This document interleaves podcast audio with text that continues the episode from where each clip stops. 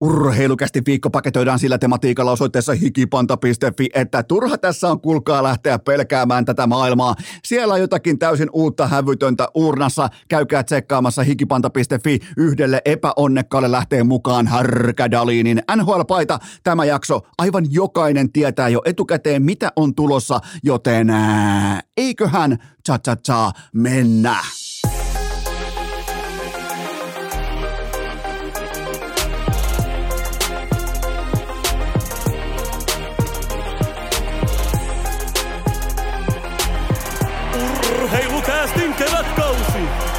Salvoksen pihastudiossa Eno Esko, tuottaja Kope ja Pikku Taavetti. Tervetuloa te kaikki, mitä rakkahimmat kummikuuntelijat. Jälleen kerran urheilukästin pariin on perjantai 12. päivä toukokuuta ja minä, tuottaja Kope ja Pikku Taavetti, halutaan heti kärkeen erikseen alleviivata sitä tosiasiaa, että tämän kyseisen upean viikonlopun pääpäivä on sitten sunnuntai. Joten nyt jokainen heittää lyijykynän sivuun ja ottaa kuula kärkikynän tilalle ja piirtää siihen sunnuntain kalenterimerkinnän kohdalle jättimäisen sydämen, silloin on äitienpäivä. Mä ymmärrän, me ollaan urheilufaneja. Meille voi olla vaikka tämä perjantain kotikisojen startti voi olla se absoluuttisesti hieno, upea, mahtava juttu. Se voi olla vaikka kääriä viisu kulta lauantaina, mutta sovitaanko kollektiivina, että se, kellä asia on ajankohtainen, niin se on sitten sunnuntai, kun juhlistetaan äitienpäivää. Ja vasta nyt, kaiken tämän jälkeen, lähdetäänkö vaikka 17 kuukautta taaksepäin, kun alkoi meidän taloudessa raskauspahoinvointi, siitä tähän päivään saakka, niin jos mä sitä ennen en ole ihan täysin ymmärtänyt, mitä äideille merkitsee äitienpäivä, niin nyt mä ymmärrän. Nyt, nyt, mä, nyt Eno Esko ymmärtää. Mä oon totta kai aina niin kuin tavallaan aistinut sen merkityksen vaikkapa oman äitini kautta, nimenomaan, että miten merkittävää hänelle on, että tullaan paikan päälle, tullaan, tullaan kahville, tullaan kakulle, tullaan vaihtamaan kuulumisia. Jos on vaikka itselläkin ollut, eihän en ole kukaan aina mikään helppo lapsi ollut, jos on ollut vaikeuksia, jos on ollut vastoinkäymisiä, jos on ollut dokaamista, ryyppäämistä, alkoholismia, mitä tahansa, niin – aina kuitenkin ollut todella tärkeää se, että sinne mennään, eikä mitään kusista tekstiviestiä. Vähintään, sovitako taas, vähintään puhelu, vaikka olisi vähän heikommatkin välit, niin vähintään puhelu.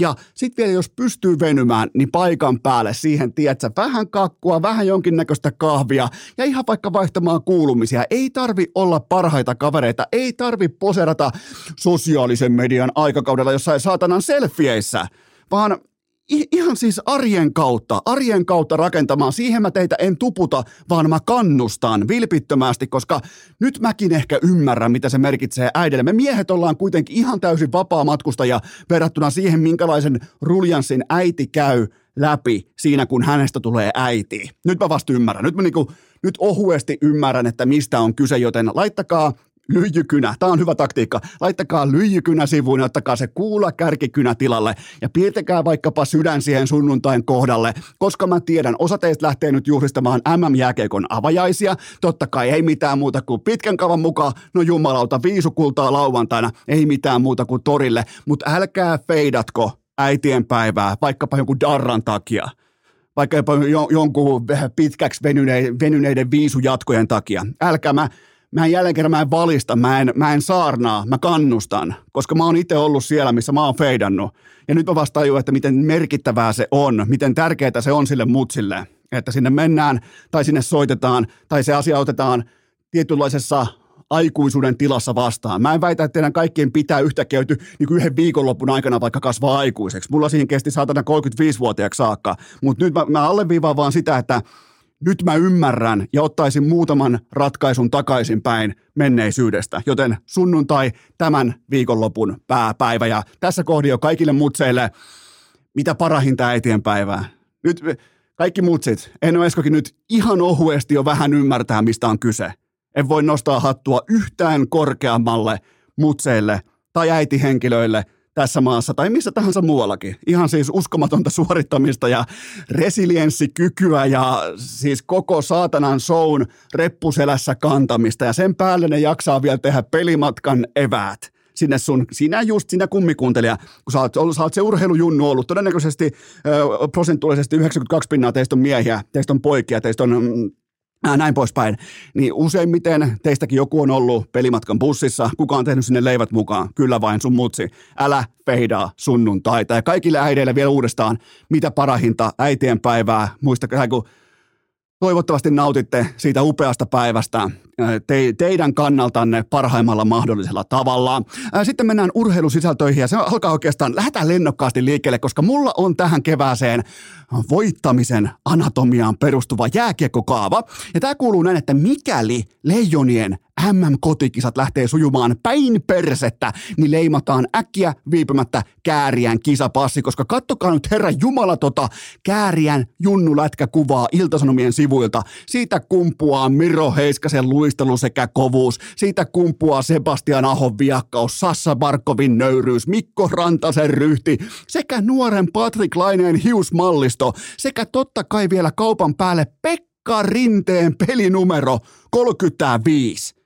Se on siinä. Siis jos kaikki lähtee menemään kohti etelää, niin äkkiä käär. Se ei varmaan ota kuitenkaan, sanotaanko ainakaan ens ehkä juhannukseen, voi sanoa siis juhannus 2024. Se tuskin ottaa boleroa pois. Joten sen, se ei tarvi, miettikää, sen ei tarvi edes pukea hartareita päälle. Ei mitään muuta kuin pelipaita tuohon pykälään. Ne bolero, vihreä bolero toimii myös hartareina. Voisi muuten melkein väittää, että toi bolero saattaa olla suojaavampi hartari kuin osalla taitopelaajista. Koska osalla taitopelaajista nykypäivänä, kun katsoo hartia suojia, ne muistuttaa Manchester Cityn Grealishin näitä tota, säärisuojia. Eli niitä ei ole, joten tämä onkin muuten hyvä kaava. Jääkiekkoliitto säästää, ei tarvitse yhtään jokaisesta lipusta 200 euroa, koska kääriä tuo omat harttarit mukana. Tässä on siis nyt säästetään lajiliiton rahaa. Joten jos kaikki lähtee menemään päin perhettä, niin äkkiä kääriän kisapassiin leima. Käykääpä muuten tässä kohdin vilkaisemassa. Ihan haastan teitä. Käykää vilkaisemassa hikipanta.fi.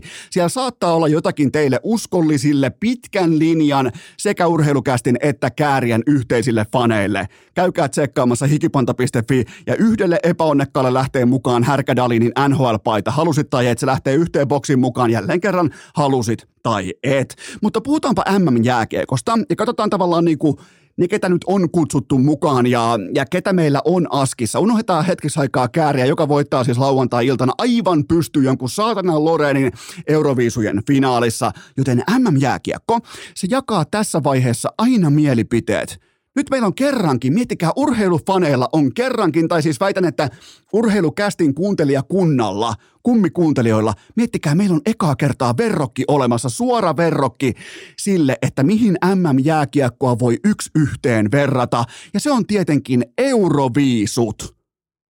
Nyt joku, joku pohtii, että mitä helvettiä, että miten nyt on tapahtunut, miksi Eno Esko vertaa upeaa, mahtavaa, dynaamista MM-jääkiekon tapahtumaa Euroviisuihin. Okei, mä laitan teille kysymyksiä pöytään. Onko kummassakaan paras talentti paikan päällä? Ei ole. Onko kummallakaan alan sisäistä sataprosenttista arvostusta? Ei ole. Mutta voiko kummastakin silti nauttia kerran pikantin huumorin ja heittäytymisen? Kyllä voi, ehdottomasti. Ja miettikää, mikäli MM-lätkässä olisi aina parhaat mukana, niin koko mörkömarko-ilmiö, se olisi jäänyt kokonaan kokematta. Ja mikäli Euroviisuissa edustaisi aina sen maan paras laulaja, siis mä alleviivaan paras laulaja, paras tulkitsija, niin siellä olisi nyt about niin kuin 17 kertaa putkeen Suomelta Paula Vesala Askissa. Eihän siitä ole kyse. Joten otetaanko porukalla sykkeet alas? It's crazy, it's party. Tämä on vaan jääkiekon MM-kisat. Siis pitääkö meidän oikeasti ottaa joka saatana vuosi, varsinkin tullaan kotikisoihin, osa var- varmaan muistakin kymmenen vuoden takaa, niin pitääkö meidän oikeasti ottaa MM-lätkän tiimoilta itsemme näin todella vakavasti, vähän niin kuin ylivakavissaan, että hei, lähtee perkailta, mitä jos ei pärjätä tai mitä jos ei voiteta kultaa tai, mutta miettikääpä muuten totakin äh, tavallaan asenneilmapiirin muutosta. Ennen se oli niin päin, että oikeastaan tuohon 2000, mä voisin melkein väittää, että Pekingin olympialaisiin saakka se kuului pikemminkin näin, että hmm, mitäs jos me voitetaan? Nyt se on näin päin, hetkinen, mitäs jos me ei voiteta? Huomaatteko minkälainen tavallaan diskurssiero on tapahtunut ihan muutamassa vuodessa leijonien tiimoilta? Mun mielestä on hauska, mun mielestä on huvittavaa, mun mielestä on upeeta nähdä, kun siellä on härskin rasvakeitin, sieltä tulee Rane Raunon poikaa, on Mannista, on joka lähtö, on ehkä vähän itseään etsivä Kasperi Kapanen. Mun mielestä on helvetin hauskaa, on Emil Larmin tarina. E- en mä ainakaan kykene ottaa ihan täysin järkyttävällä tavalla vakavissaan sitä, että täällä on jääkiekon mm Mun mielestä kerrankin meille on olemassa verrokki, se on Euroviisut. Ottaaks noi tuolla itsensä jatkuvasti satapinnaisen vakavasti? Nauttiiko toi tapahtuma vaikkapa akateemisissa musiikkipiireissä kunnioitusta? Nauttiiko jääkiekon MM-kisat vaikkapa NHLn huippujohtajien tai eturivin megatähtien tiimoilta arvostusta? Ei tietenkään nauti, eikä siitä ole kyse. Ei, ei meidän tarvi ensin hattu kourassa mennä anomaan joltain vaikka Sidney Crosbylta, että hei Sidney, että sä saatat olla vaikka mun papereissa Goat, niin, niin tota, kävisikö sulle, että me arvostettaisiin tai, tai, tai me, me hypättäisiin mukaan täällä MM-jääkiekon tällaiseen niin kuin tarinaan. Tai ei, ei me jouduta menee kysyä vaikka Taylor Swiftiltä, että hei, sulla on tosi, tosi kaunis toi sun, toi sun yläääni. Että voidaanko me nyt kuitenkin täällä hetken aikaa olla mukana Kääriän tarinassa, vaikka Kääriä ei osaa sekunnin vertaa laulaa. Se on muuten hauska juttu. Se on muuten erittäin hauska tälle, koska mä väitän kuitenkin, että mä ihan ok tiedän tai tunnen Kääriän uran artistina, niin nyt on mun mielestä ylivoimaisesti hauskimpia lehtijuttuja on nämä, mihin on kaivettu joku oikean musiikin, siis akateemisen, a- akateemisen musiikin vaikka professori kertomaan, että osaako kärjä laulaa vai ei. Miettikää, kun olisi pyydetty vaikka joku talouden nobelisti kertomaan, että onko jokerit satapinnaisesti suomalaisrahoitteinen vai ei. Joten otetaan por- hei, nautitaan tästä, otetaan porukalla sykkeet alas, it's crazy, it's party. Ja mun yhde, yhteenveto on se, että MM-jääkiekko on yhtä kuin Euroviisut.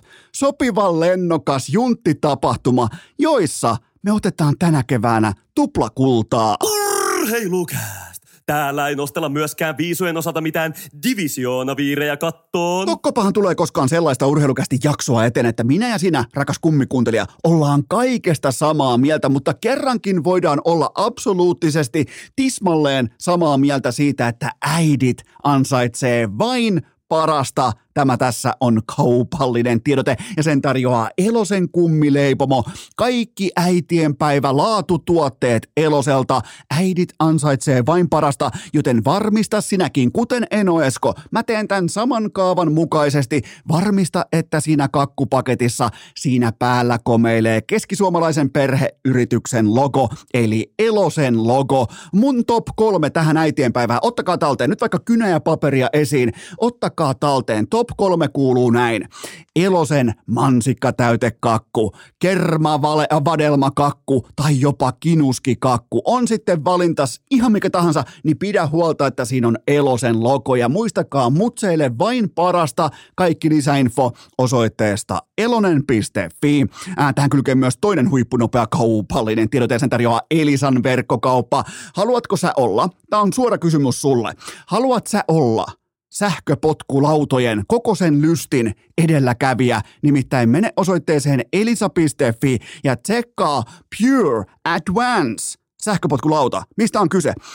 Meitä katsomaan, koska nyt on mietitty koko homma aivan uusiksi. Kyseessä on peräti Game Changer, jalatkin tuossa reunoilla mukavasti mukana, hieman alempana kuin normaalisti. Menkää itse katsomaan. Mä haastan teitä, menkää katsomaan elisa.fi ja sieltä Pure Advance sähköpotkulauta. Nimittäin nyt on, ja siinä on totta kai, kun siinä on Dysonin suunnittelija taustalla, niin siellä ollaan ihan hitusen verran ytimessä, mitä tulee teknisiin sovelluksiin ja kaikkiin muihin. Joten menkää siis kaikki toteuttaminen, kaikki tyylikkyys, kaikki kaikki laadukkuus, niin menkää itse katsomaan. Jos haluatte olla sähköpotkulautalyystin edelläkävijöitä, menette osoitteeseen elisa.fi ja katsotte sieltä, mistä on kyse, kun puhutaan Pure Advance sähköpotkulaudasta. Urheilukääst! Palautussyöttö! Kontrollilähtö! Tolppatrappi ja tietenkin viivelähtö. Nyt on kuulkaa Aino Eskola vasemmassa, ei missään nimessä oikeassa, vaan nimenomaan vasemmassa pohkeessa sen sorttinen tunne, että pikku Taavetti on tehnyt lajivalintansa. Juurikin alle yhdeksän kuukauden ikäisenä hän näköjään keskellä yötä on yhtäkkiä päättänyt, että kyllä se on kuulkaa kilpa aerobik, mikä vie luvattuun maahan, nimittäin voi vittu sentään mitä koheltamista keskellä yötä ja vielä Eno Esko yrittää totta kai, koska mä oon nyt nukutusvastuussa, niin mä yritän jotenkin pitää pitää ajatukseni kasassa, että en vilkase NHL, en vilkase NPtä, koska mä tiedän, mulla on riittävästi kokemusta siitä, että mihin se mulla aina johtaa. Joten pikku Taavetin seuraaminen, toi kilpa aerobik, herra Jumala mitä liikesarjoja, sitä kestää semmoisen 20 minuuttia. Mä yritän vieressä laulaa, lukea kirjaa, pyöriä, hyöriä. Mä laitan koko Spotifyn soittolista soimaan ihan mitä tahansa. Vielä olisi sitä kamaa, mitä lentokoneessa vapautuu matkustamoon sillä hetkellä, kun kone nousee.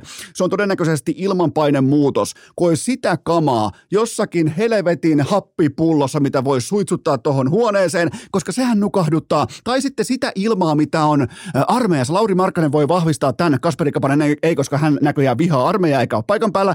Niin Lauri Markkanen voi vahvistaa tämän, mutta onko se masi, se miehistökuljetusauto, niin sen lavalla nukahtaa aina. Joten sitä ilmaa, sitä lavaa, sitä tavallaan sitä ää, muovista pressua on pakko saada tänne, koska muuten toi pikku nassikka, pikku taavetti alle yhdeksän, kuukausi, alle yhdeksän kuukautisten sarjassa, niin se näköjään harrastaa kilpa-aerobikkiä. Siis ihan uskomatonta energiaa, nappaa mua kädestä kiinni, sen jälkeen alkaa sellainen sivuttais-kierimis, yhden käden punnerrusshow, että joku niinku Tuuli Matinsalo ottaisi hopeet kaulaa tässä ototuksessa, mutta mä muuten muistan, onko se Tuuli Matinsalo. Jotenkin vaan tulee mieleen, että Tuuli Matinsalo on sellainen legenda, joka on voittanut aerobikissa joskus jotakin. Mä, mä en pysty tätä mitenkään tässä kohdin konfirmoimaan kellekään, mutta Tähän ollaan jälleen kerran tultu. Ei se mitään, se ei kuule haittaa pätkän vertaa. Me tehdään tähän kohtaan nyt sellainen juttu, että me napataan teiltä rakkaat kummikuuntelijat. Jos, jos on kysymyslistalla on kilpa-aerobikkiä, niin mulla on tällä hetkellä, mulla on kurantteja, mulla on relevantteja, mulla on ajankohtaisia vastauksia, mutta nyt kuitenkin teiltä ensimmäinen pohdinta inboxista pöytään. Urra!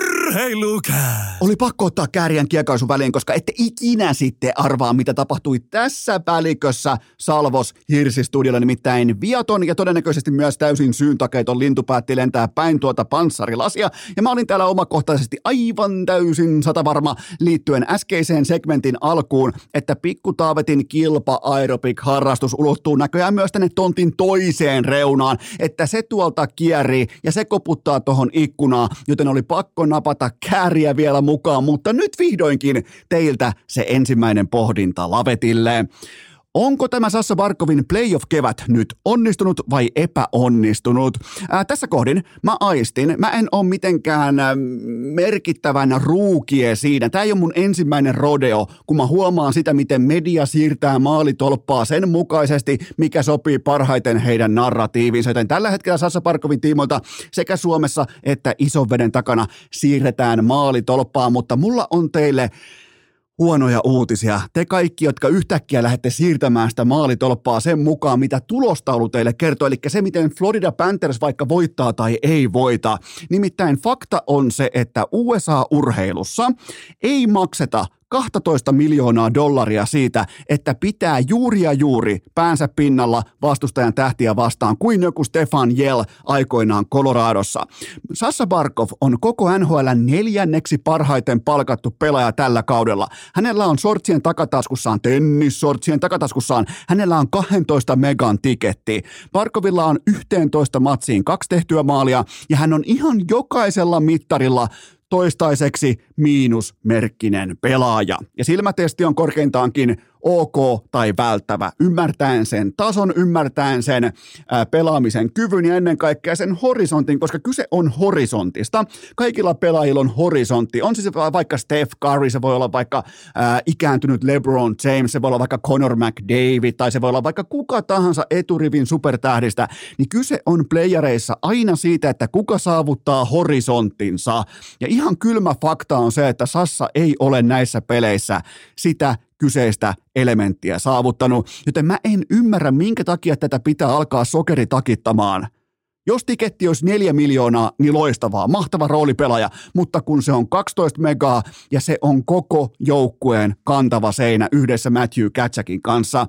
Ja kuitenkin kun se tiketti on sen 12, niin se arvio, arviointi pitää suorittaa sen mukaan. Siitä on kyse salarikäppi palkkaurheilussa Amerikoissa. Ei Patrick Mahomesille makseta 50 megaa siitä, että hän ojentaa onnistuneesti pallon keskushyökkäjän syliin. Juoksupelikuvioissa ei, ei, sille ei makseta siitä. Joten mm, se on ihan kylmä fakta. Ei tämä ole mitenkään erityisen onnistunut. Jos kysymys on, onko tämä onnistunut vai epäonnistunut, mun vastaus tässä kohdin näillä näytöillä.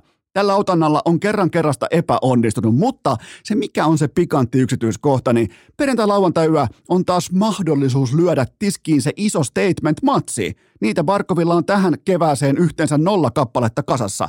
Ei ole tullut vielä yhtään isoa matsia. Joku voi debatoida, että oliko tämä Torontosarjan eka matsi, kun ne kävi ryöstää vieraissa, niin olisiko siinä ollut tällä isomman matsin tavallaan puut uunissa. Mutta ei, ei ole yhtään statement-luokan eturivin supertähden ottelua, kun taas Matthew Katsekilla voi tuosta nopeasti laskea, että niitä on vähintään viisi tai kuusi kappaletta.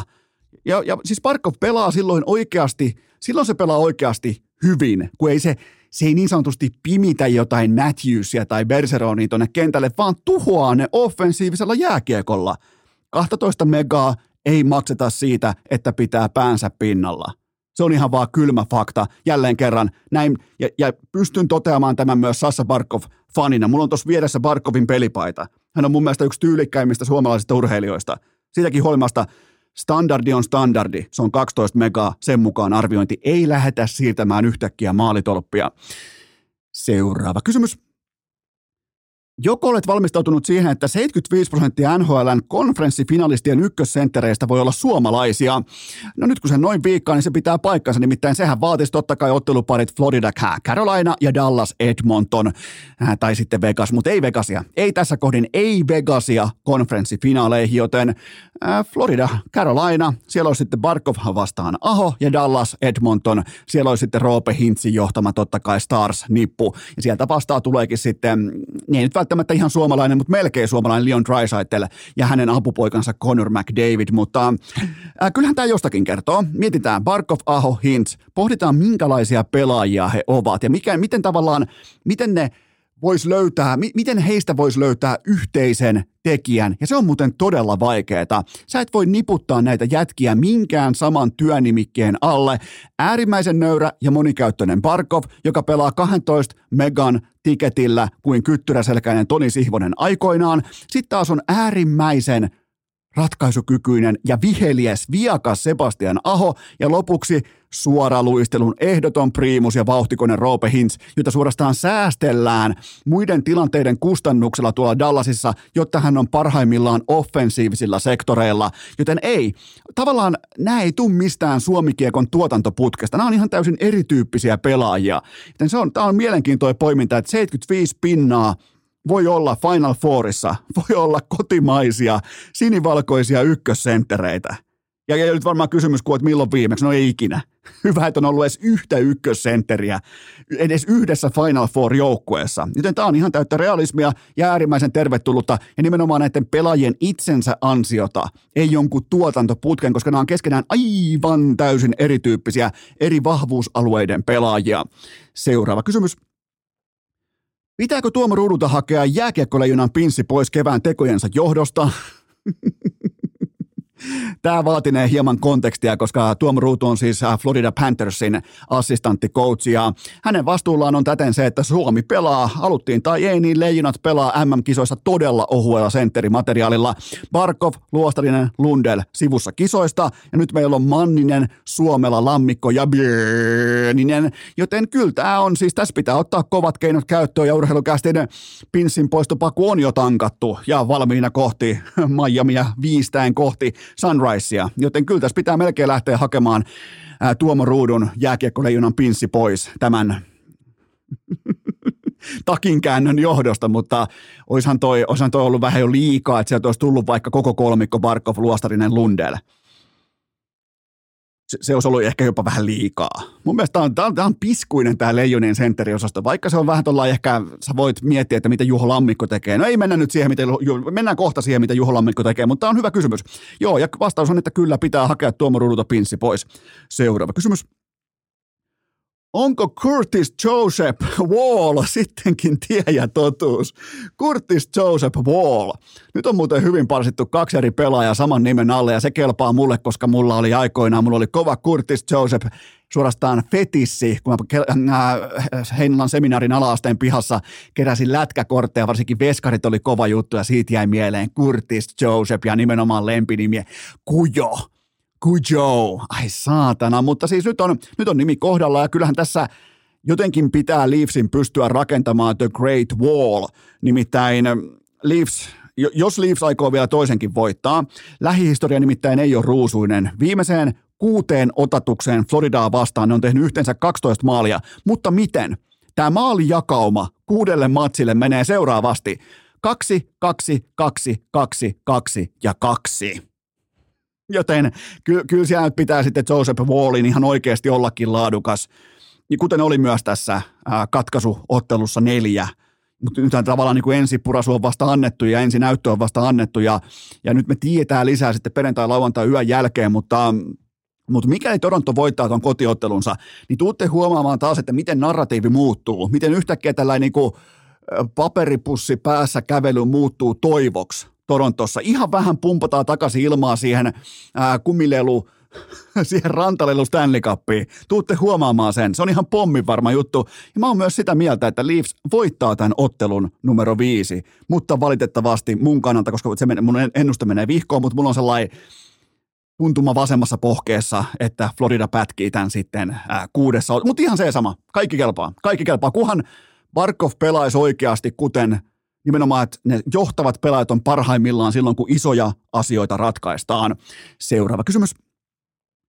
Mikä selittää NHL pudotuspelien jatkuvan vuoristoradan suuntaan tai toiseen? Mun papereissa veren haistaminen on tehokkaampaa kuin koskaan aiemmin. Siis kuuma pelutus, aistiminen, sen tilanteen tavallaan siihen reagointi, kaikki tämä aktiivinen pelutus, mätsääminen. Kun valmennus vaikka huomaa, että okei, nyt tuo kakkosketjulla vastustajalla ei kulje, että se ontuu. Silloin siis se ei ole pelin ytimessä. Ne alkaa syöttää omaa kuumaa ketjua, on sitten mikä tahansa, joka pystyy luomaan etua. Ne syöttää jatkuvasti sitä siihen mätsää. Nämä on siis asioita, mitä suomalaisia ei ollenkaan täällä syötetään, tiedätkö, viivelähtöä ja sen jälkeen vähän ristipistoa ja sen jälkeen vähän heitetään vähän viuhkalähtöä ja viisikko tasapainoa ja bla bla bla, mutta ja kenttätasapainoa, niin tämä on kaikki, kaikkea sitä, mitä Suomessa ei nähdä tai ymmärretä. Ja toi on se, missä maailman huippujääkiekko tällä hetkellä menee. Eli aistitaan jatkuvasti, milloin pystyt laittaa jalkas vastustajan kaulalle ja niskalle ja polkasemaan. Ja siinä ollaan, mun papereissa siinä ollaan tehokkaampia kuin koskaan. Seuraava kysymys. Uskotko, että Vegas saa sahattua MVP Trisaitelilta vähintään toisen käden irti ennen ottelusarjan päättymistä?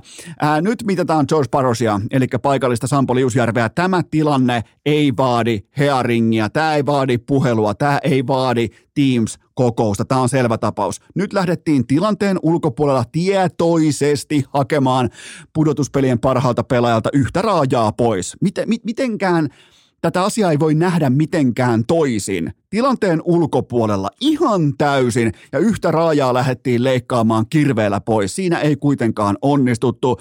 Eli tästä pitää tulla tuntuva pelikielto, mutta Oilers, se meinasi osua uskomattoman cluster mega fuck syvän nussinnan ansaan. Nimittäin ensin potentiaalisesti Trisaitelilta ranne poikki ja heti perään Goni McDavid arkkuun hanskattomassa merimiespainissa. Joten sitähän Vegas haki. Ne haki, että ne telo ensin Trisaitelin, johon joutuu joutuu sitten hampaallinen kanukki Conor McDavid reagoimaan ja sen jälkeen se niistetään siihen. Miettikää, miten lähellä oli koko Edmontonin kauden loppuminen tohon hetkeen, tohon viiden sekunnin sisälle. Onneksi McDavid kuitenkin tajusi, että pidä hanskat kädessä, käytä sun nopeutta, livahda köysistä karkuun. Joten tota, mä otan loppukauden pelikielto Alex Pietancelolle, koska se yritti lopettaa Trisaitelin kauden. Joten Ihan putipuhtaasti silmä silmästä. Tähän kohtaa pieni tauko ja sitten jatketaan. Urheilukääst! Muut tanssivat rintamasuunta edellä. Ari-Pekka Selin. Ja on muuten sitten pakasteen kylmä fakta se, että tämä viikonloppu tässä tulee olemaan väistämättä absoluuttinen mestariteos. Ja sä et voi lähteä haastamaan tämän koko luokan kattausta ohuin eväin. Tämä tässä on kaupallinen tiedote ja sen tarjoaa pizza rastika. Siis ihan uskomaton superviikonloppu edessä.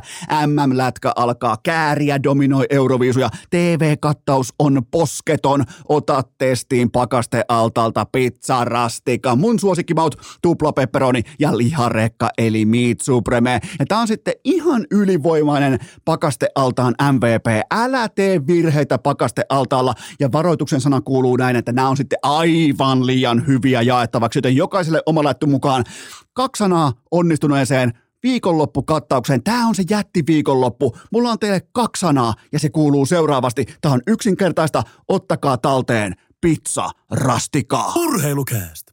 Muut lähti reenaamaan. Atte ohtamaan. Raapaistaanpa suoraan seuraava kysymys pizzauunista ulos. Mikä tekijä perustelee Jani Hakanpään penkityksen Dallasissa? No kaiken kaikkiaan sellainen epähakanpää-tyyppinen alku näille playereille. Vaativaa Minnesotaa vastaan. Se oli yllättävän hankala ottelusarja, vaikkakin siinä tuli lopussa ehkä jopa ylimarssin tuntumaa, varsinkin Dallasin hyökkääjistölle, mutta pakistolle se oli aikamoista ikantermein myskäämistä koko ottelusarja. Ja olisi voinut kuvitella, että se kaikki olisi sopinut mitä parhaiten Jani Hakanpäälle, mutta ei.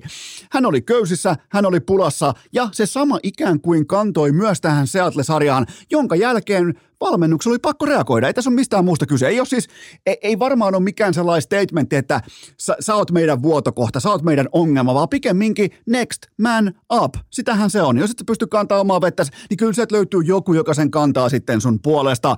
Ei draamaa, ei minkäännäköistä tragediaa, ei minkäännäköistä niinku, äh, tällaista kysymysmerkkijanaa, että mitä nyt. Tämä on osa bisnestä, osa tätä kokonaispakettia, osa sopimusta, joka on tehty nimenomaan playoff-jääkiekon tiimoilta. Joko sä uit tai uppoa. Tässä kohdin valitettavasti ja ekaa kertaa oikeastaan varsinkin Dallas-aikakaudella tuntuu, että Jani Hakanpää olisi ihan hitusen verran uponnut, vaikkakin mun on pakko todeta, että Kääriän ex toveri Esa Lindel mun silmätestin mukaan on ollut hitusen verran jopa enemmänkin köysissä kuin Hakanpää, mutta yhtä kaikki ne vetää samaa köyttä ja kun köysi katkeaa, niin mun mielestä kummatkin putoaa monttuu tässä kohdin. Totta kai Lindel on se, joka viimeisenä otetaan penkille tai siis katsomoon poppareille. Ei tässä ole mitään ihmeellistä. Mun mielestä äh, Hakanpää kuitenkin player kavereiden liikkuessa eteenpäin hän on pystynyt petraamaan, mutta penkki kutsu silti, ei, ei, ei, ei, ei tavallaan niin kuin, totta kai varmaan suomalaisfaneja yhtäkkiä ihmetyttää, että kun on kehuttu vaikka Ikan perkuulaudessa, on kehuttu vaikkapa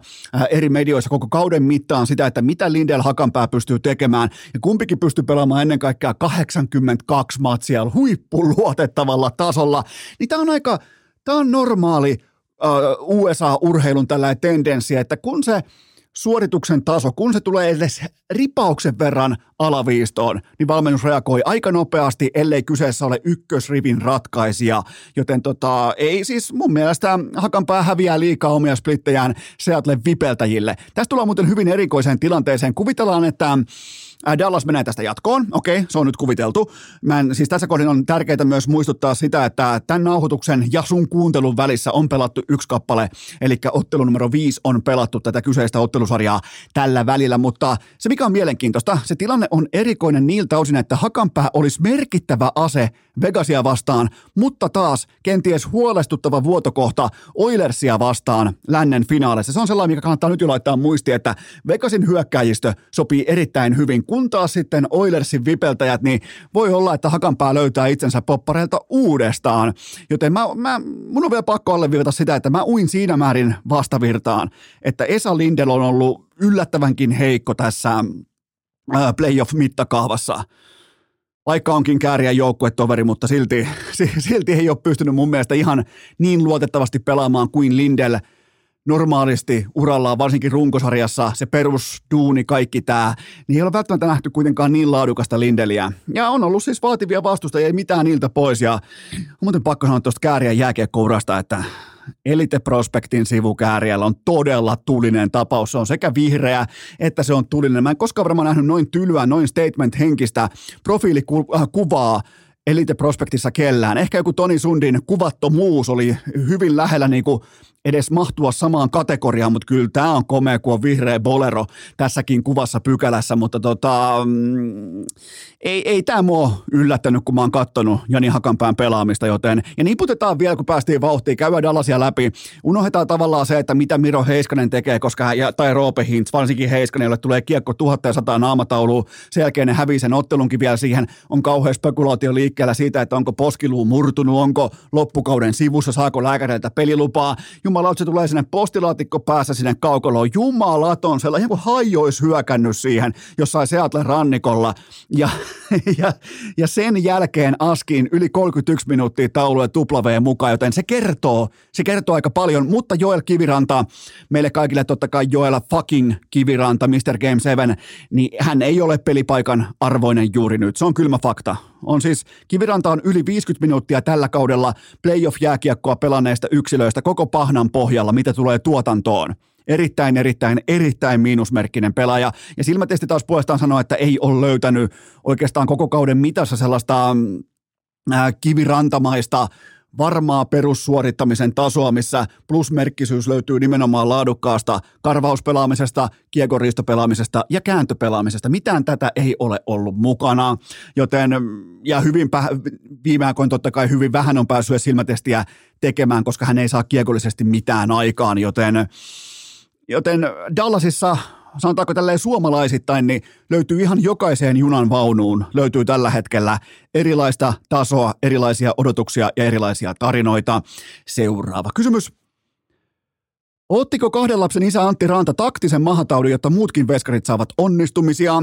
Äh, tässä jälleen kerran nähdään tätä Anan isällistä heittäytymistä, mutta siis ihan vakavissa puhuta. Kokeillaan puhua Carolina maalivahtiosastosta kahden minuutin verran vakavissaan, nimittäin Carolinan suurin heikkous, eli veskareiden epäluotettavuus kuntonsa, fysiikkansa puolesta on kääntynyt heidän kovimmaksi aseeksi. Sieltä löytyy kaksi huippulaadukasta luotettavaa torjujaa ja yksi oikein mitat täyttävä varatorju. Eli yhteensä kolmella pystytään lähtemään louhimaan tätä kevättä eteenpäin siinä kohdin. Ja mä en muuten sanoisi tätä, tässä ei muuten ole mitään erikoista, mutta kellään muulla ei ole lähellekään samaa tilannetta. Kattokaa Torontoa, kattokaa useita joukkueita, kattokaa vaikka Jake Oettingeriä, jonka piti olla paras veskari tähän kevääseen. Jos siellä juhlii Sergei Bobrovski, niin silloin nämä bileet ei ole kaksiset.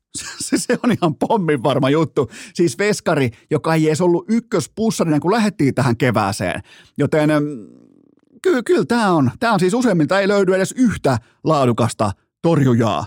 Fred, Fredrik Andresen GAA tässä kohdin 1,80 ranta parin vaikean erän johdosta 2,59. Tässä on mun mielestä ihan oikeasti mestarisuosikki. Ei se tarvitse oikein mitenkään lähteä värittämään tai mitenkään värjäilemään sitä, niin älä nyt tuu väriään siihen. Tämä on ihan oikeasti mestarisuosikki tällä hetkellä ja, ja kyllähän toi näyttää hyvältä. Mä löin 9. päivä tammikuuta. Löin. Mä, mä pohdin, mä katsoin syvää dataa, mä pohdin mun silmätestiä. Mä mietin, totta kai silloin oli vielä Sveitsikovia, silloin Pacioretti oli tulossa takaisin pelaamaan, kaikki nämä teräväinen kunnossa, mutta mä pohdin, että jos voi olla samaan aikaan divisionansa kärjessä ja näin saatanan epäonnekas jatkuvasti, niin Carolinan on pakko olla todellinen sopimus, joten mä löin kertoimella kymmenen silloin ne voittamaan koko paskan. Ja tällä hetkellä se on sangen hyvä osa, äh, osake kaiken kaikkiaan. Seuraava kysymys. Näköjään tehdään myös trade Leijonin. Tässä kohdin ilmeisesti alkaa jonkinnäköinen urheilukästin MM-jääkiekon ennakko sitten, koska mä oon niputtanut teidän kysymyksiä nimenomaan tähän vähän niin kuin leijona-aiheiston osalta samaan pakettiin. Ottakaa muuten seurantaan MM-kisojen ajan osoitetta pallomeri.net. Sieltä löytyy MM-faneille kaikkea jännää, kaikkia erikoista, kaikkia ennakoita, kaikkea muuta vastaavaa, joten pallomeri.net. Ja nyt se itse kysymys.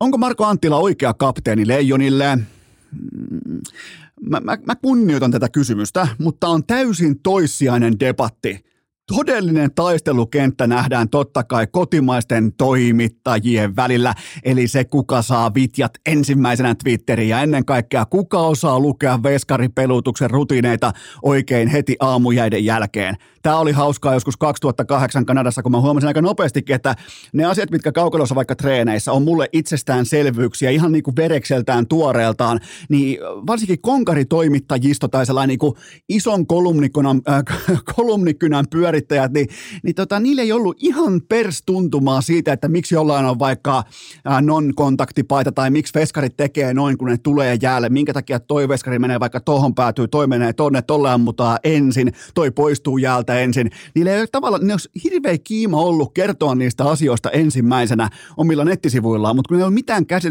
käsitystä, siitä, että miksi nämä asiat toimii niin kuin ne toimii, niin mulla oli helvetinmoinen sisärata, koska mä, mulle se kaikki on tietenkin ihan itsestään selvää, että mitä tekee aloittava maalivahti aamujäällä, bla bla bla, kaikki tämä. Niin tota, mutta nyt on kova otatusta, nyt on helvetin kova otatusta. Mä tällä hetkellä mun ää, aamujää toimittajien top kolmonen, Kasperi Kunnas, Ville Touru ja... Millä mä heitän sinne vielä? Tässä näkee, mä pystyn niin suoraan laittaa. Tämä on vähän niin kuin Messi-Ronaldo-debatti, että pystyykö he ottaa kolmat, kolmatta mukaan koska näiden kahdella tullaan menemään aika voimakkaastikin nämä kisat läpi, että kuka saa ekana ketjumuutokset Twitteriin, kuka saa pelaavan veskarin. Se on, se on kuitenkin se alfa-positio ratkaistaan sillä, että kuka osaa lukea oikein veskaripeluutuksen manovereja nimenomaan aamujäillä. Ja tämä on se keskeisin kysymys. Tämä on ehdottomasti se keskeisin kysymys, että kellä on ensimmäisenä nämä asiat. Ja oikeastaan tässäkin segmentissä tai näissä segmenteissä tämän jälkeen, niin tullaan siteeraamaan nimenomaan Kasperi Kunnaksen ja huipputoimittaja Ville Tourun raportteja tuolta jäähallilta. Ne on siellä paikan päällä, ne katsoo, että asia on näin, ja ne twiittaa asian näin meille äh, faneille katsottavaksi, että mitkä on vaikka ketjut, mitkä on YV ja näin poispäin. Joten tästä tullaan siteeraamaan. Vitut on mitään Tourua siteeraa. Mä en muuten siteeraa Tourua, mä tulen epäsiteeraamaan Tourua, mä siteeraan pelkästään Kasperi Kunnasta. Näinhän se muuten menee. Mä oon muuten itse hot seatillä. mä oon menossa perjantai-iltana Tourun kanssa syömään. Siis perjantai-ilta on niinku tää ilta, kun tää jakso tulee ulos. Jos musta ei kuulu ikinä enää mitään, niin mä oon käynyt Tourun kanssa siipiveikoissa, niin se voi olla en, en ole GG-chatti kokoonpanossa Touru, Hofreen, Seppänen, siipiveikoissa. Miettikää mikä lainappi. Uh, ei.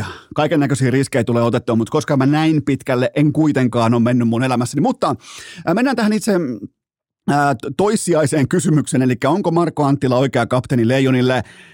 Mun papereissa ehdottoman oikea, koska mikäli hänet valitaan MM-joukkueeseen, niin hän on myös kapteeni. Siitä lähdetään liikkeelle ja oikeastaan täytyy myöntää, että vuosi sitten mä jopa vähän pääsin yllättymään Valtteri Filppula kiimasta, että hän oli kapteeni yli Mörkö Markon, joka mun papereissa jo silloinkin tai silloin myös yhtä lailla olisi pitänyt olla kapteeni. Jos se on joukkueessa, se on kapteeni, koska tietyllä tapaa sitä kutsua on vaikeampi ainakaan mulle selväjärkisesti perustella, jos ei siellä ole ne johtaja elementit pöydässä, jos ei siellä ole se rinnassa, jos ei siellä ole se koppijohtajuus vahvasti sementoitu, eikä, se, eikä siihen tarvi mitään C-kirjainta, mutta kyllä se on, kuitenkin se on mun mielestä se on selkeää näyttää ulospäin, että tuossa on meidän mörkö, ton mukaan me marssitaan, joten mun mielestä on ihan tismalleen oikea kapteeni Leijonille.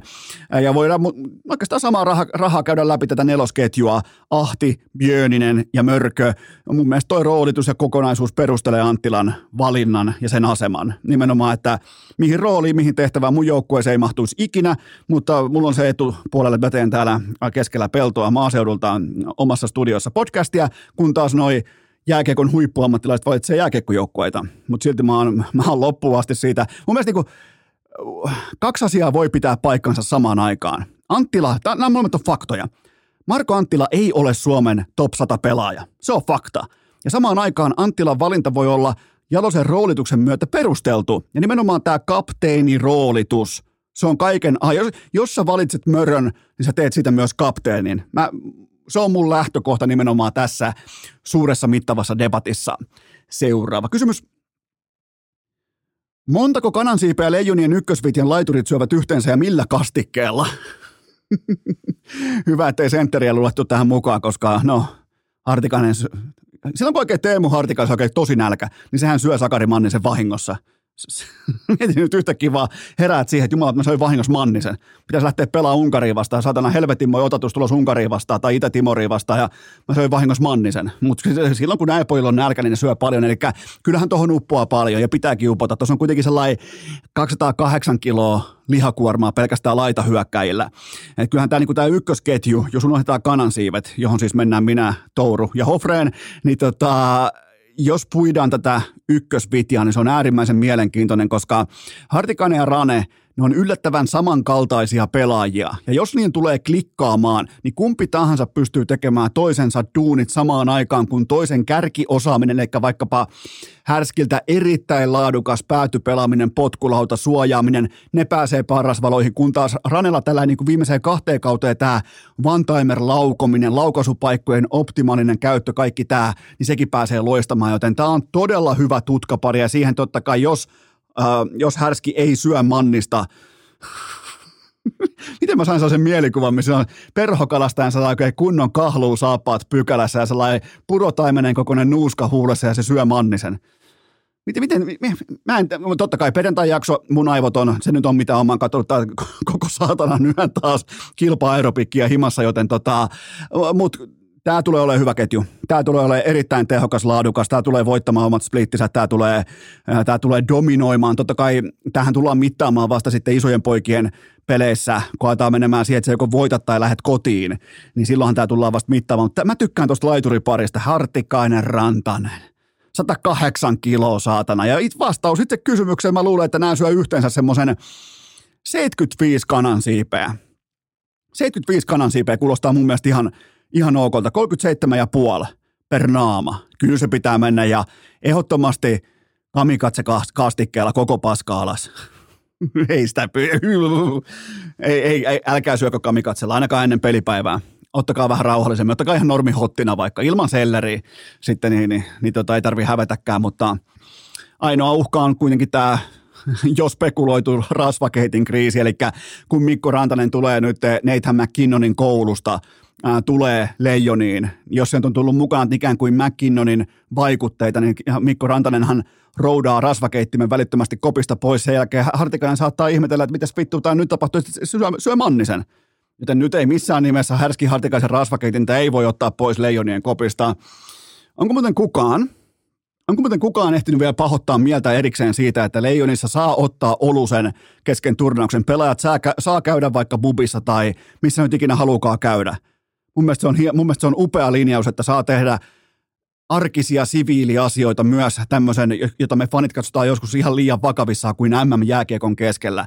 Se, kyse on vain siitä, että sit kun ollaan askissa, sit kun pelin pitää kulkea, kun aika on.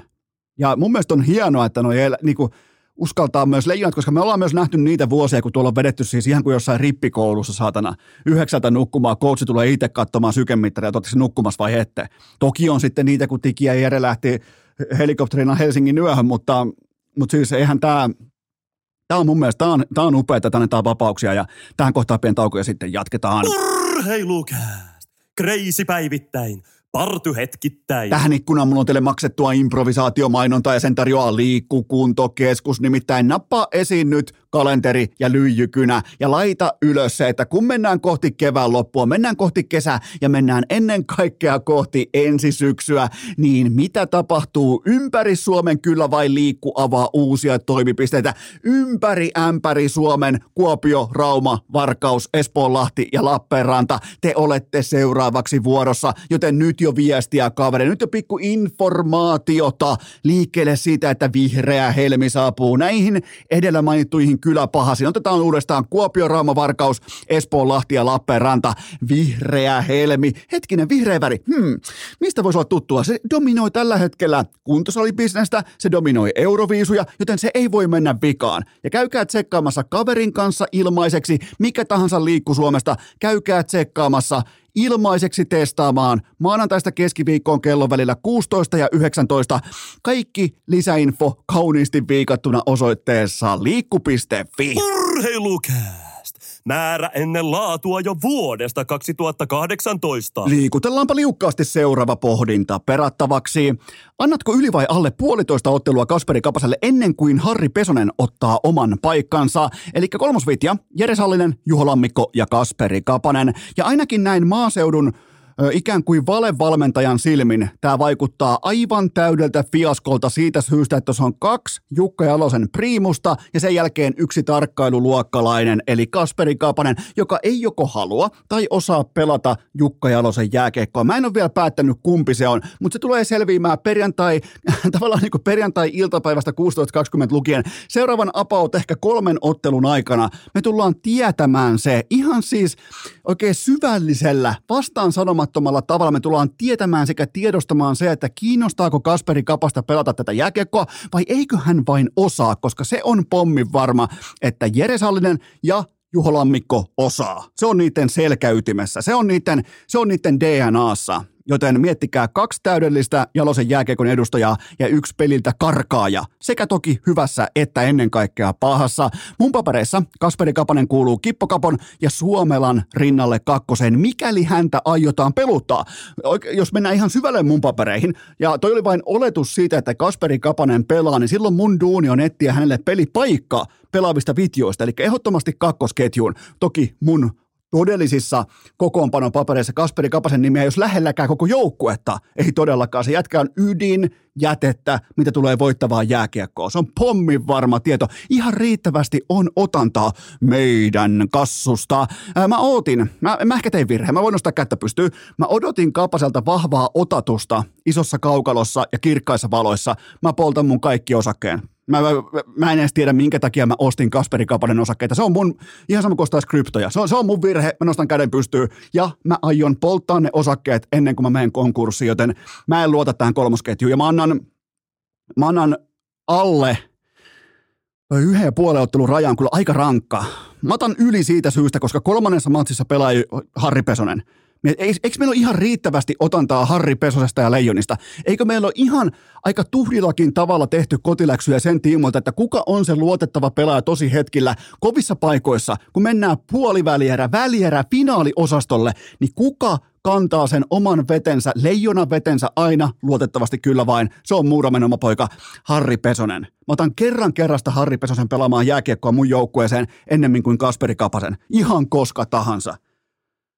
Ja oikeastaan sekä Pesonen että Merellä sopii tohon kyseiseen rooliin Jalosin jääkiekossa paremmin kuin Kasperi Kapanen. Joten tämä on ehkä yllättävin asia koko Leijonien kokoonpanossa. Nimenomaan, että Kasperi Kapanen ja kolmosketju ei jatkoon. Seuraava kysymys. Kumpi leijonien ylivoimaviisikoista rikotaan ensin? Ai että, tämä kysymys oikein implikoi sellaista maalinteon tehottomuuden kriisiä, mille mä oon, muuten, mä, mä oon sen osalta mä oon enemmän kuin valmis. Mä haluan myös näihin kisoihin oikean veskarikriisin. Mä en ole pitkä aikaa saanut sitä, joten nyt sitten al- Larmi, Olkinuora, kumppanit, älkää ottako kaikkia kiekkoja kiinni, Helianko, älkää ottako kaikkia kiekkoja kiinni. Antakaa mulle yksi maalivahtikriisi. Me Suomen kiekkofanit, me halutaan – pitkästä aikaa me halutaan yksi kunnon kriisi, kun toimittajat menee hallille, joukkue tulee hallille aamutreeneihin, niin ei tiedä yhtään, että minkä värinen savu nousee sieltä piipusta, kun valitaan sitä ykkösveskaria johonkin tärkeäseen vaikka välierämatsiin, niin mä haluan veskarikriisin. Mutta tämä kakkosyyve, mä en luota, mä en luota miltään osin. Siinä on muutama vahva elementti. Siinä on kakkosuomella, armia, kapanen ja määttä. Ja nämä kyseiset vitit on poimittu nimenomaan Kasperi Kunnaksen Twitteristä, ei mistään, missään nimessä Ville Tourun Twitteristä, niin Kakkosuomella Armia Kapanen määttää. Ja onko meidän tilanne todella se, Onko Suomen jääkiekossa tilanne ihan oikeasti se, että joudutaan heittämään epävarma kapanen ja osaamaton määttä viivaan? Kakkosyyveellä. Ja mä en sano, että Olli Määttä ei osaa pelata jääkiekkoa, vaan nimenomaan se, että mitä mä häneltä ootan. Niin en mä oota häneltä viivatanssia MM-kisoissa. Vaikkakin hän oli varianssiltaan onnekas pakki viime kaudella, niin ei mun mielestä Olli Määttä olisi ollut sitten ehkä OHL-vuosiensa luotettava YV-pakki. Joten siellä on Kapanen ja Määttä. Mun mielestä Määttä on luotettava peruspakki. Se on eri asia, eri debatti. Mutta eihän jätkillä ole mitään käyttöä YVllä. Joten tota, kysymys, jatkokysymys, jatkokysymys periaatteessa kuuluu, että eikö se Valtteri Kemilä nyt ihan oikeasti mahtunut mukaan? Ja Antti Suomelasta on pakko sanoa, että sen rooli tulee olemaan jättimäinen näissä kisoissa. Jopa sarana pelaaja koko kultajahdissa. Siellä tulee se yksi vaikea matsi kuitenkin eteen. Se voi olla vaikka puolivälierä, se on todennäköisesti välierä. Se tulee se vaikea otatus eteen. Ja Antti Suomelan on pakko olla todella laadukas näissä kisoissa, koska sentterit ei ole, sentterit ei todellakaan ole semmoisen niinku, Äh, karkuun juoksu kultamitali suosikin tasolla, mitä normaalisti on, joten äh, Kaapo Kakko tulee olemaan varmasti laadukas. Suomella kysymysmerkki armia laadukas. Kapanen vitsi määttä väärässä paikassa. Kun puhutaan kakkosyyveestä, joka on siis poimittu Kasperi Kunnaksen Twitteristä, ei Ville Tourun Twitteristä. Seuraava kysymys. Keneistä tulee Leijonin tämän kevään kulttipelaaja? Mulla on, mulla on pakko myöntää. Mulla on todella vahva ahtituntuma. Ahti Oksanen. Miika Arponen muuten kirjoitti joskus varmaan 12 vuotta sitten kolumnin jatkoaikaa siitä, että Ahti Oksanen on seuraava suomalainen NHL-pakki. Miettikää siinä välissä, Ahti Oksanen on ehtinyt grindaamaan, tehdä, te, tehnyt itsestään hyökkäjän, ja nyt hän on leijonissa. Joten laitetaanko tästä kellarinörtille plussa vai miinus? Mä laitan varmaan, mä laitan plussan. Mä laitan kellarinörtille orastavan plussan tästä, että mä, mun on pakko myöntää, että mä en muista aikoja, jolloin Ahti Oksanen pelasi pakkina, mutta nyt – mulla tässä kohdin on erittäinkin vahva ahtituntuma, että kuka, kenestä tulee se kulttipelaaja. Ahti painaa hommia, menee väleihin, tuo kentälle merkityksen ja elää elämänsä kevättä. Vahvan kauden jälkeen huippuleijona kevät vielä tähän. Toki sellaista niin 10 minuuttia ehkä per peli, ei haittaa mitään. Tämä on ahti kevät. ja toinen potentiaali on totta kai Matin palo. Ihan vaan nimensä johdosta. Ja kukaan, ja kukaan normifaneista, näistä kolmiviikkoisista lätkäfaneista Suomessa, kukaan ei tiedä, kuka vittu on Matin palo. Mä oikein ootan sitä, kun on, on vaikka se perjantai-ilta ja se ensimmäinen kalja on sihautettu auki ja sitten siellä on joku saatana Matin palo. Sen jälkeen se kotifani, se katsoo, se katsoo sitä oluttuoppia ja miettii, että joku mä piirtyin, minkälaista viinaa se absintti on. Sitten miettii, kuka vittu on Matin palo. Joten siitä voisi periaatteessa tulla sellainen kulttipelaaja nimenomaan tämän kautta. Vähän niin kuin vaikka 2011 Jyrki Välivaara. Se oli silloin aikoinaan sama kuin Matinpalo. Ihmiset katsoivat, että se, mikä, mikä vittu Jyrki täällä pyörii. Ja sen jälkeen siitä tuli, siitä tuli totta kai kultajyrki, mutta näin se menee. Eli Ahti ja Matinpalo tämän vuoden kulttipelaajia. Seuraava kysymys.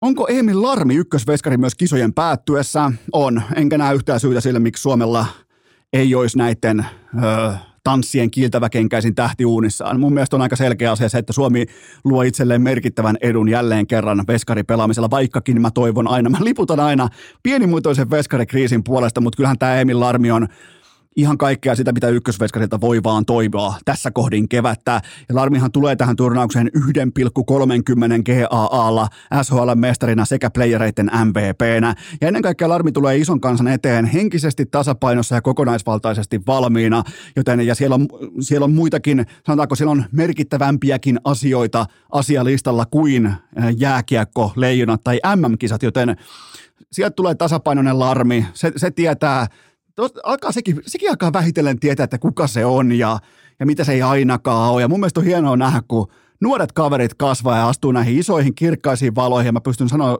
tuhannen varmasti, että tuo jätkä on tuohon valmis. Joten Emil Larmi sekä aloittaa että lopettaa nämä kisat. Seuraava kysymys. Lajin vaihto näköjään. Siinä oli myös näköjään urheilukästin jääkiekon MM-kisa ennakko. Itse asiassa tuolla myöhemmin on sitten vielä muutamia kohdepoimintoja tähän, äh, tähän kyseiseen MM-jääkiekon otatukseen. Napataan kuitenkin tuosta seuraava kysymys. Voidaanko mestarien liikan kausi virallisesti julistaa alkaneeksi? Mä, mä uskon, että se alkaa, oikeastaan ei voi, koska se alkaa mun papereissa vasta ensi viikolla, mutta silloinkin vain yhden ottelun voimin. AC Milan ei saatana, siis sä et voi loihtia tommosta tifoa ja paskantaa sortsiin heti ekaan kymppi, joten Inter on finaalissa, sen voi lukita, mutta City ja Real. Ää, tästä tulee nyt sitten ää, ensi viikolla, tästä tulee klassinen Pepin tukehtuminen kakkosmatsiin, ja Real on kun tehty näitä hetkiä varten, se ei välttämättä ole kahdesta joukkueesta parempi. Se tulee näistä kerran kerran tuplaveen kanssa pois. Ja kyllähän nämä Vinicius ja De Bruynen kaukolaukaukset, ei saatana, etenkin toi De Bruynen osuma palloon. Se, se on niinku, jos koskaan on potkinut palloa, on sitten taso mikä tahansa, vaikkapa, no ihan siis se ja sama mikä taso, mutta kun sä saat tuommoisen orgastisen osuman siihen palloon ja nimenomaan, että se lähtee laakan matalana, ohuesti nousevana ja vielä menee alakulmaan, niin se on kauniimpaa kuin mihinkä tahansa ylös tai yläparrun kautta tai ylävillaa. Ai saatana, mikä osuma pallo. Mutta yksi yksi taulussa kaikki on auki. Mun mielestä Real voittaa toi ja mä lähden siitä, että Real menee finaaliin ja ää, siellä toki nyt odottaa jo Inter. Real voittaa jälleen kerran toista kertaa putkeen voittaa mestarien liigan. Seuraava kysymys. Voitko, asut, äh, voitko asettaa jatkossa olevat NBA-joukkueet järjestykseen sen osalta, että kenessä on eniten koiraa sisällä? voin, voin tehdä tämän ja uh, urheilukästin koiraranking NBAsta kuuluu seuraavasti ykkösenä Miami, kakkosena koti Lakers, kolmantena koti Denver, koska aina pitää muistaa, että NBA-joukkueet on aivan eri versioita itsestään sekä kotona että vieraissa, kun puhutaan playoff-pelaamisesta, mikä on muuten by the way aivan täysin saatana selittämätöntä, mutta sitä se on ollut vuositolkulla, vuosikymmen tolkulla. Ja tuleepahan muuten iso kutosmatsi ex Staplesille lauantai-aamu. Leikkes muuten voittaa se. Ne, tällä hetkellä sarja on niille 3-2. Niillä on nyt jalka niskalla kotikentällä ex Staplesillä. Jack Nicholson on palannut katsomaan LeBron James jaksaa juosta. Anthony, ei jumalat, Anthony Davis. Mun, mun vibat, mun, niinku, mun kevään kukka lakostuu tällä hetkellä. Mun, mun vibat kuolee just nyt, just tällä hetkellä, koska puhutaanpa hetken verran Anthony Davisista pyörätuolissa. Jos sä hyppäät siihen pyörätuoliin, että sut pitää oikeasti viedä pyörätuolilla pois kentältä, niin kyllä sulla pitää silloin jotain olla. Sulla sul pitää olla vaikka katkennut raaja tai sulla pitää oikeasti olla se aivotärähys. Sä et voi vähän hipelöidä omaa ohimoa, että voi hitto, kun sär, särkee päätä, että voi perkele ja, ja sen jälkeen ilmoitetaan, että ei tässä on mitään vikana. Toi on ehkä softein huippuurheilija, mitä mä oon ikinä nähnyt urheilun historiassa on Anthony Davis. Ja nimenomaan vielä se korrelaatio tai tavallaan niin kuin kontrasti, että kuinka saatanan hyvä se on kuinka dominantti pelaaja se on ja kuinka helvetin soft se on. Pienen päätällin jälkeen pyörätuolilla pois kentältä. Sitä mä en ymmärrä, minkä takia ylipä, ylimalkaan Lakers enää pelutti LeBron Jamesia minuuttiakaan puoliajan jälkeen tässä vitosmatsissa. Se ei niinku, se ei mene mun päähän. Mä koitin, mä koitin myös kysyä coach Palotielta, että ymmärrät sä, se, se kuitenkin yrittää valmentaa koripalloa, niin sekään ei ymmärtänyt. Mitä helvettiä tekee LeBron James näissä tilanteissa vielä vierasparketilla, kun kaikki fokus pitäisi olla siihen katkaisumatsiin, kotikenttä, kutosmatsi, x sillä Jack Nicholson kaikki saatana. Mutta joo, sitten menee Lakers jatkoon ja se on, muuten, se on lännessä Lakers Denver ja idässä se on, se on Fila vastaan Miami. Tekis mieli sanoa Knicks. Sanon kuitenkin Miami. Seuraava kysymys. Missä pudotuspelijoukkueessa Lauri Markkanen olisi parhaimmillaan tänä keväänä? No miten olisi New York Knicks?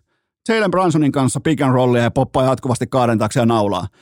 Naulaa semmoisen 42 pinnaa kaukoheitot sisään niin, ja kaikki muu toi läsnäolo pysyy normaalina, niin voin sanoa, että siinä olisi yksi NBAn kovimmista kompoista. Jalen Branson on todella, todella hyvä pallollinen pelaaja, edunluoja ja siihen Markkanen, niin, niin vaihtaisin koska tahansa Randalliin, ihan koska tahansa. Tokihan Jutahi ei tekisi tällaista tradea, mutta, mutta siis tonne se sopisi erittäin hyvin ja ja Knicksin suurin ongelma totta kai on Julius Randallin off-illat. Markkasella oli viime kautta ehkä yhteensä kolme tai neljä off tai tämmöistä ohimatsia koko sesonkin, joten Markkanen ja Knicks, mutta to, toki Utah Jazz tulee kohta tarjoamaan isoja pitkää rahaa ja siitä tulee Vaikkakin media alkaa kohta hehkuttamaan sitä, että tuleeko sitä kaikkien aikojen suomalainen urheilusopimus, niin ei tule. Se on Kimi Räikkösellä tulee myös aina pysymään Kimi Räikkösellä, ellei saada Ainoa, millä voisi tämä kyseinen sopimus mennä nurin, eli se jotain, mitä se on 41 miljoonaa vuodessa, on se, että Suomesta tulee johtava pelirakentaja NFLään, koska ne alkaa nyt olemaan 45-53 miljoonaa per sesonki. Niin, niin se on meidän toivo, millä pystyttäisiin jotenkin sysäämään Kimi pois sieltä, mutta Miettikää, Kimille maksettiin 18 miljoonaa pelkästään siitä, että se ei aja Ferrarilla – että älä tuu hallille niin sanotusti. Tuossa on sulle 18 megaa. Älä tuu hallille. Goals. Seuraava kysymys. Tuleeko mitalikahvia joskus vielä lisää? No se muutaman tunnin ottanut sold out ja kaikki tämä liputtaa erittäin voimakkaasti sen puolesta, että lisää tulee äh, pitäneen samalla myös ihan vittuilakseen patentoida tämä brändin mitalikaavi. Ihan vaan vittuilakseen urheilukästin muiden brändien alle. Suoraan vaan sinne. Saatana samaan patentti- ja rekisterihallinnon äh, tuotemerkki hakemukseen, mutta oli kyllä upea maanantai.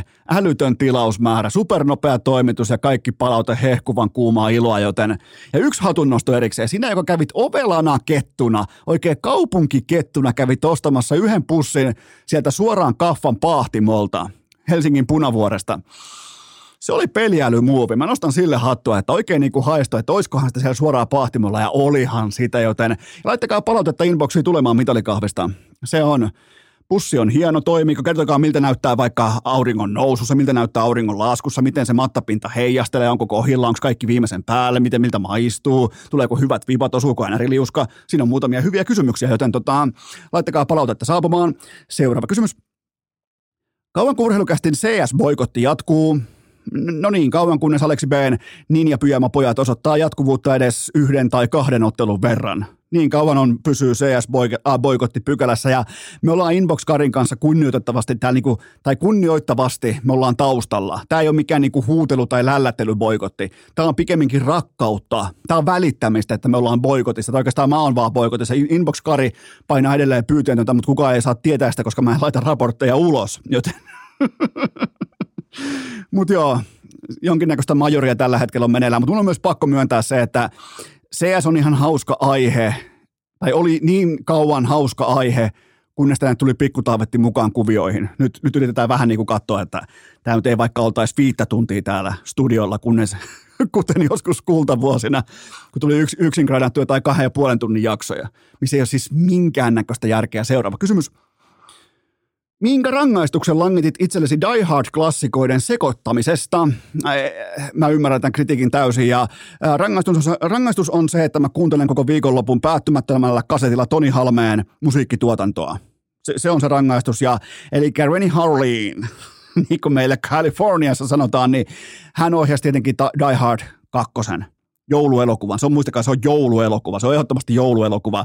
Mä tiedän, että urheilukästä maksaa kuluttajalle – ää, tasan sen nolla euroa per jakso. Eli sun ei tarvitse maksaa tästä tuotteesta mitään, mutta joku taso pitää silti olla. Silti ei voi mennä väärin se, että Reni Harlin olisi mukamas ohjannut sen kolmosen. Nimenomaan kakkonen meidän Renille. Ja mä kunnioitan sakkokassaa ja mä maksan 20 euroa sakkokenraali Oskari Saarelle välittömästi. Ja kuvitelkaa muuten Osku sakkokenraalina. Pikkutakki ensinnäkin ei ironisesti yllään kerran kultaisen hatun ottamassa fillariselfietä ja leuhkimassa aurinkopaneeleidensa tuotannolla muille espoolaisille ilman kunnallista kompostointilupaa. Siinä on meidän Oskari Saari. Seuraava kysymys. Miten kuvailisit Kääriän ka- karsintasuoritusta keihästermein? No siinä piisas todella heikkoa markkinaa vastaan semmoinen 7 avaus ja heit, niin kuin ihan suoraan heittämällä kylmästi finaaliin, ei, ei, kahta kysymystäkään ja, ja Kääriä jätti ihan tietoisesti sen 94, sen 95 sinne Boledon hihansa odottamaan lauantain finaaliheittoja. Siitä on kyse. Jos näitte, mitä tuolla tapahtui tuolla torilla nyt sitten äh, hetkinen keskiviikkona, eli se oltiin jonkinnäköisen niin kuin hampaattomien ahtaajien Liverpoolilaistorilla oltiin esiintymässä. Ilmeisesti jokainen viisuartisti kävi vähän niin kuin pujahtamassa, niin Kääriä oli täyshäkki. Siis aivan koko perkeleen paikallinen kauppatori, aivan täynnä ihmisiä. Mulla ei ole niin mitään epäselvää siitä, että kuka voittaa nämä euroviisut. Se on totta kai, se on meidän kääriä. Ja kaikki etenee aikataulussa kohti vääjäämätöntä lopputulemaa, ja se on se, että kääriä ottaa kaikkien aikojen sensaatiovoiton. Ja, ja mikäli mä ymmärrän, tai oikeastaan näin päin. Mä en, mä, voitte, voidaan linjata. Mä en ymmärrä, Eno Esko ei ymmärrä sosiaalisesta mediasta tai sen luennasta yhtään mitään, mikäli Loreen marssii pitkien kynsiensä kanssa pokaaliin. Silloin mä en ymmärrä mitään, koska tämä on siis aivan täysin yhden vantaalais-sirkuspellen show. Nämä kaikki, kaikki muut on vain katsojia. Täällä on yksi tanssiva, niin kuin fillarilla ympyrää ajava karhu, mitä kaikki muut katsoo, ja se karhu on kääriä. Joten tota, et ei, ei kai tuo ihan, mun on pakko nyt oikein kysyä, ei kai tuolla nyt ekaa kertaa ikinä aleta yhtäkkiä mitata laulutaitoa. jumalauta, ei sitten millään. Se on ihan täysin toissijainen tekijä. Tämä on suosio, tämä on viraalihitti, tämä on, tämä on ilmiökilpailu, tämä on freak show, ja siinä kääriä on ihan saatanan hyvä. Mun, mun ennuste, urheilukästin ennuste on se, että kääriä voittoon, kääriä lopulta viisu voittoon uskomattoman jännittävän mal-taulukoinnin jälkeen. Tähän kohtaan ihan pieni tauko ja sitten MM-jääkiekon kohdepoiminna. Urheilukää! Tämä on se kevät, kun Arsenal voittaa valioliigan, Toronto Stanley Cupin ja kääriä Euroviisut. Hyvät naiset ja herrat, nyt alkaa MM fucking K18 kohdepoiminnat. Eli Eno on teille pikaiseen tahtiin lueteltuna muutamia täsmähakuja liittyen jääkiekon MM-kisoihin. Mä pelaan itse kulpetilla. Mä uskon, että nämä löytyy ihan laidasta laitaa kaikilta yhtiöiltä. Mä pelaan aina itse kulpetilla. Siinä ei varmaan ole kellekään mitään yllättävää, joten nämä on poimittu sieltä. Mä en tiedä, mitä muualla on. Mua kiinnostaa tämä tarjonta ja mä koitan poimia teille sellaisia kohteita, joissa olisi tietynlaista valueta mukana, mutta MM-kisoihin liittyen mä toteen sen, että nämä on niitä harvinaisia tapahtumia, joihin vaikka tämmöiset niinku, vedonlyöntitipsausyhtiöt, joita mä en ole koskaan muuten by the way käyttänyt, mutta mä voisin kuvitella tai ounastella tai jopa niinku sivistyneesti järkeillä, että näillä yhtiöillä kerrankin, näillä palvelun tarjoajilla – on merkittävä etu versus markkina ja versus tuulipuku betsaa. Ja se on sellainen, kuin, mihin mä lähden jääkiekon MM-kisat, jalkapallon MM-kisat, EM-kisat, kaikki arvoturnaukset, missä nopeasti tullaan yhteen, sen jälkeen konsepti pitää saada kasaan. Ja lätkässä on nimenomaan se, että eihän kukaan saatana tiedä jostain Norjan pelaajistosta yhtään mitään pois lukien tämä porukka, joka ottaa asioista selvää. Ja mun pitää nostaa tässä kohdin kättä pystyyn. Mä en ole kopioinut ketään, mä en ottanut selvää yhtään mistään, joten siinä mielessä pöytä on äärimmäisen puhdas ja mun valinnat näihin MM-kohteisiin, K18-kohteisiin, tuskin on voitollisia. Mulla on, mulla on ihan sellainen rehellinen tunne, että mä tuskin jään näistä kisoista kohdepoimintojen tiimoilta voitolle, vaikkakin yritän poimia sellaisia, missä mä näen tässä ja nyt valueta olevan, mutta joka tapauksessa napataan tuolta muutamia ää, K18 kohdepoimintoja pöytään. Otetaan ensin tasabuukkeja, ää, mennään pelaajien pisteiden kautta.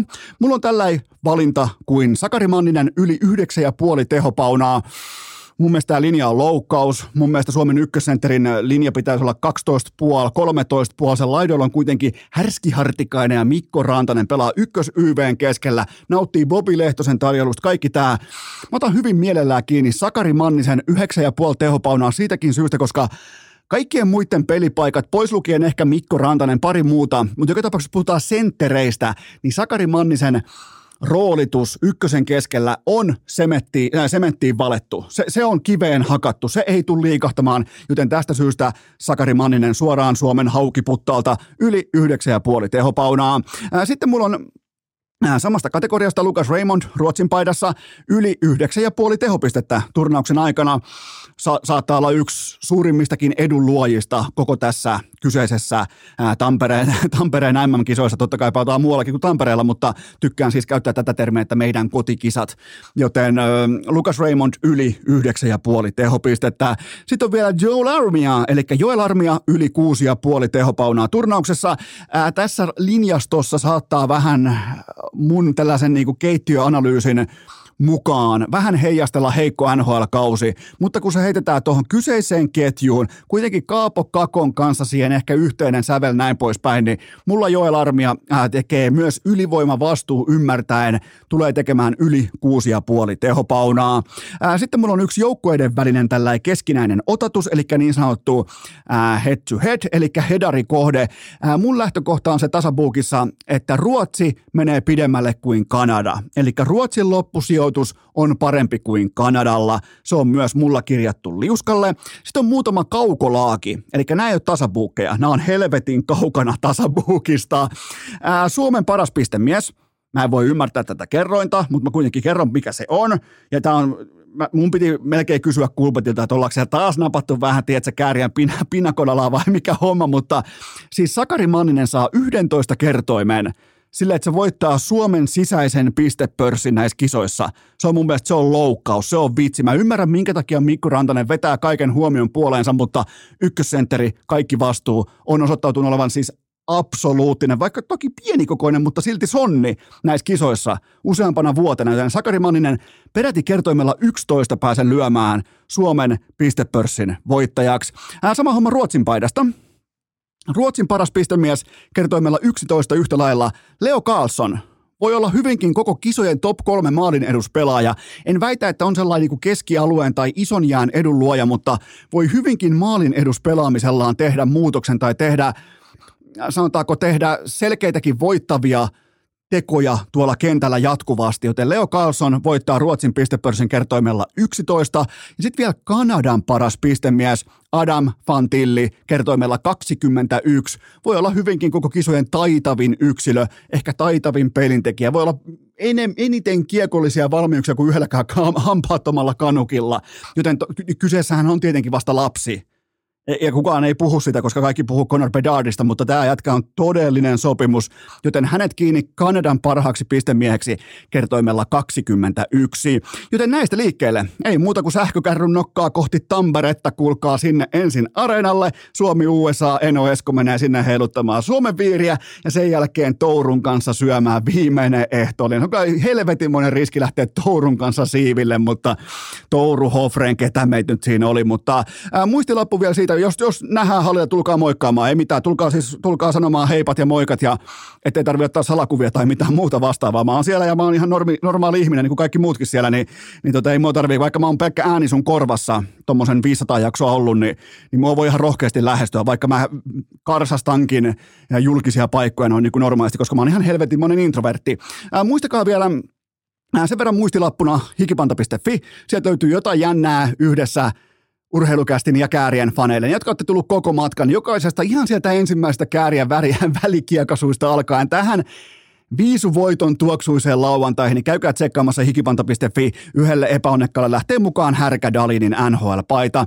Ja se oleellisin, sunnuntai on viikonlopun pääpäivä.